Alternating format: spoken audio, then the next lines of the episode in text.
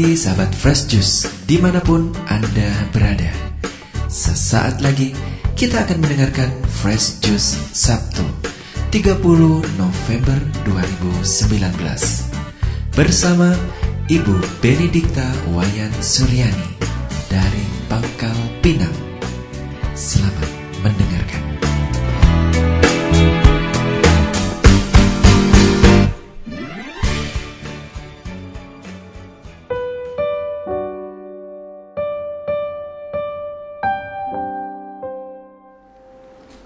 Para sahabat Fresh Juice yang terkasih, salam damai sejahtera dari bumi serumpun sebalai Bangka Belitung. Saya sangat berbahagia karena pagi hari ini kami diperkenankan Tuhan untuk menemani sahabat sekalian di hari Sabtu di penghujung bulan November. Hari ini saya ditemani oleh putri sulung kami Vivi yang akan membacakan bacaan Injil yang diambil dari Injil Matius bab 4 ayat 18 sampai dengan 22. Mari kita dengarkan bersama-sama. Inilah Injil Yesus Kristus menurut Matius. Dimuliakanlah Tuhan. Pada suatu hari, ketika Yesus sedang berjalan menyusur danau Galilea, ia melihat dua orang bersaudara, yaitu Simon yang disebut Petrus dan Andreas saudaranya. Mereka sedang menebarkan jala di danau, sebab mereka itu penjala ikan. Yesus berkata kepada mereka, "Mari, ikutlah Aku, dan kamu akan kujadikan penjala manusia." Mereka pun segera meninggalkan jalannya lalu mengikuti Yesus. Setelah Yesus pergi dari sana, dilihatnya pula dua orang bersaudara, yaitu Yakobus anak Zebedeus dan Yohanes saudaranya, bersama ayah mereka Zebedeus, sedang membereskan jala di dalam perahu. Yesus memanggil mereka, dan mereka segera meninggalkan perahu serta ayahnya, lalu mengikuti Dia. Demikianlah Injil Tuhan. Terpujilah Kristus.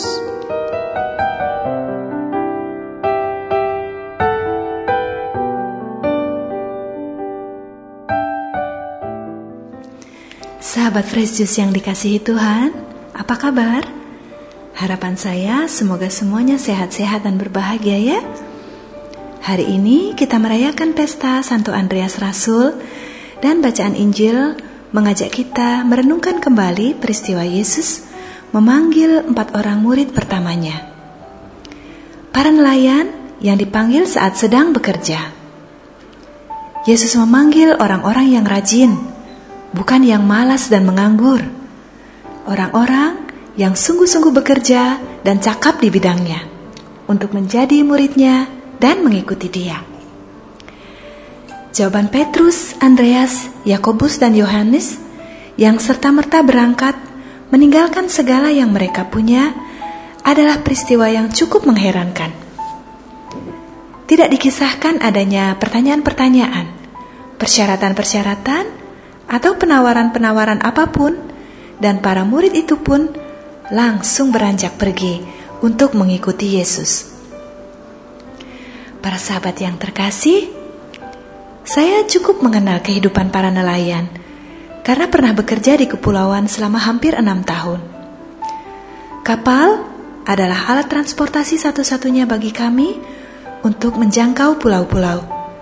Dan entah kapal nelayan, kapal penumpang, maupun kapal operasional kedinasan memiliki seorang kapten atau nahkoda dan dijalankan oleh beberapa anak buah kapal yang selalu tunduk dan ikut perintah Bapak Nakoda.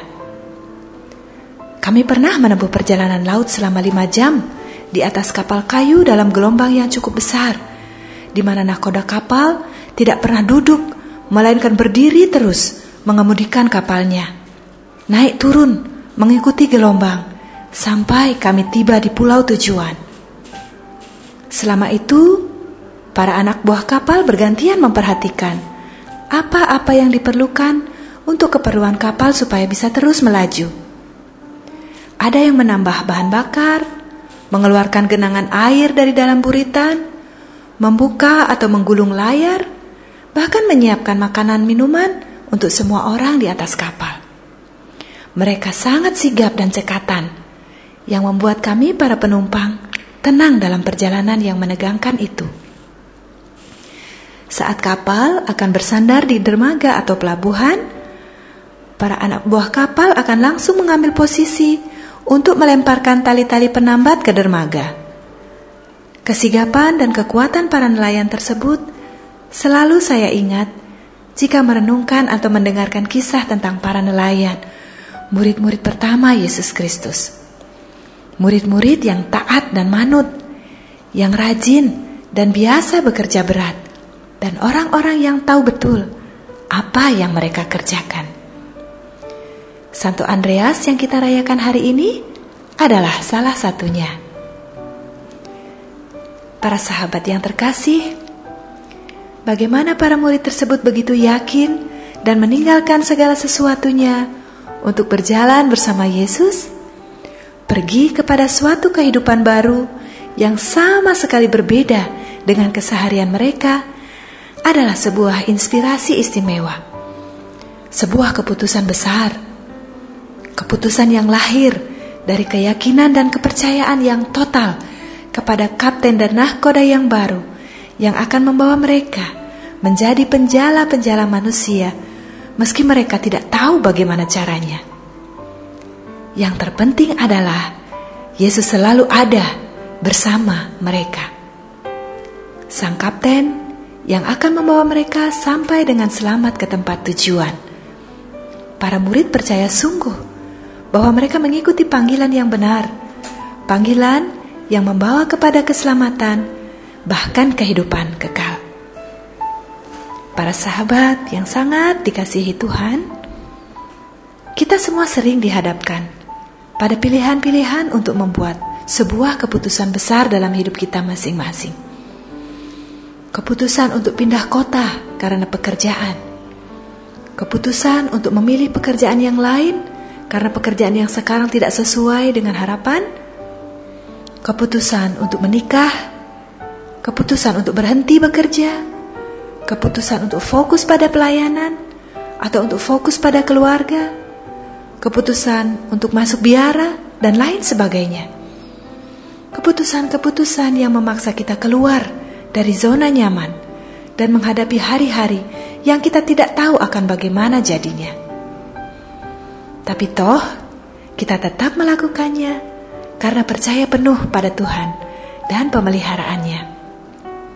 Dan buktinya, setelah menjalani kehidupan baru tersebut, kita merasakan bahwa ternyata semuanya sungguh baik-baik saja. Para sahabat Kristus yang terkasih, minggu lalu saya berjumpa dengan sepasang suami istri. Teman sekelas saya waktu SMA di Bali yang sekarang aktif dalam pelayanan di pura dan penyembuhan-penyembuhan melalui cara meditasi. Saya sangat bahagia sekaligus terharu karena salah satu dari mereka sudah didiagnosis menderita kanker beberapa tahun belakangan ini. Tapi sungguh, mereka tidak terlihat sakit, terlihat sangat sehat dan penuh senyum. Tidak ada tanda sama sekali kalau mereka ada yang menderita kanker. Sungguh berbeda dengan yang saya jumpai di rumah sakit. Mereka bercerita bahwa sebagai pasutri, pertama-tama mereka bisa menerima keadaan itu.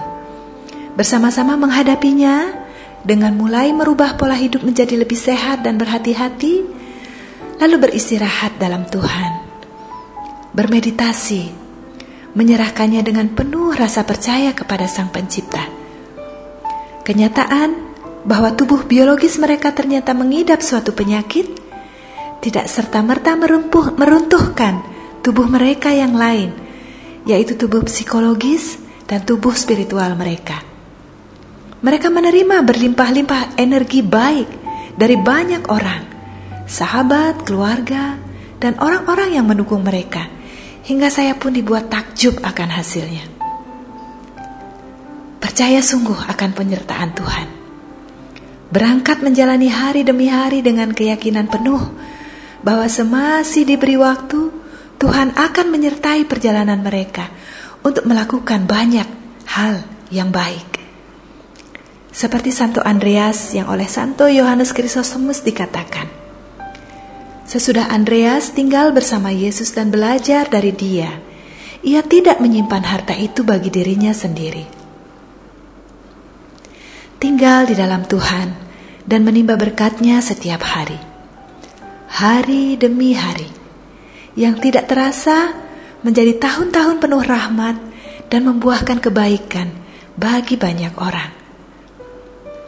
Semoga rahmat Tuhan memampukan kita meneladan Santo Andreas dan para murid pertama.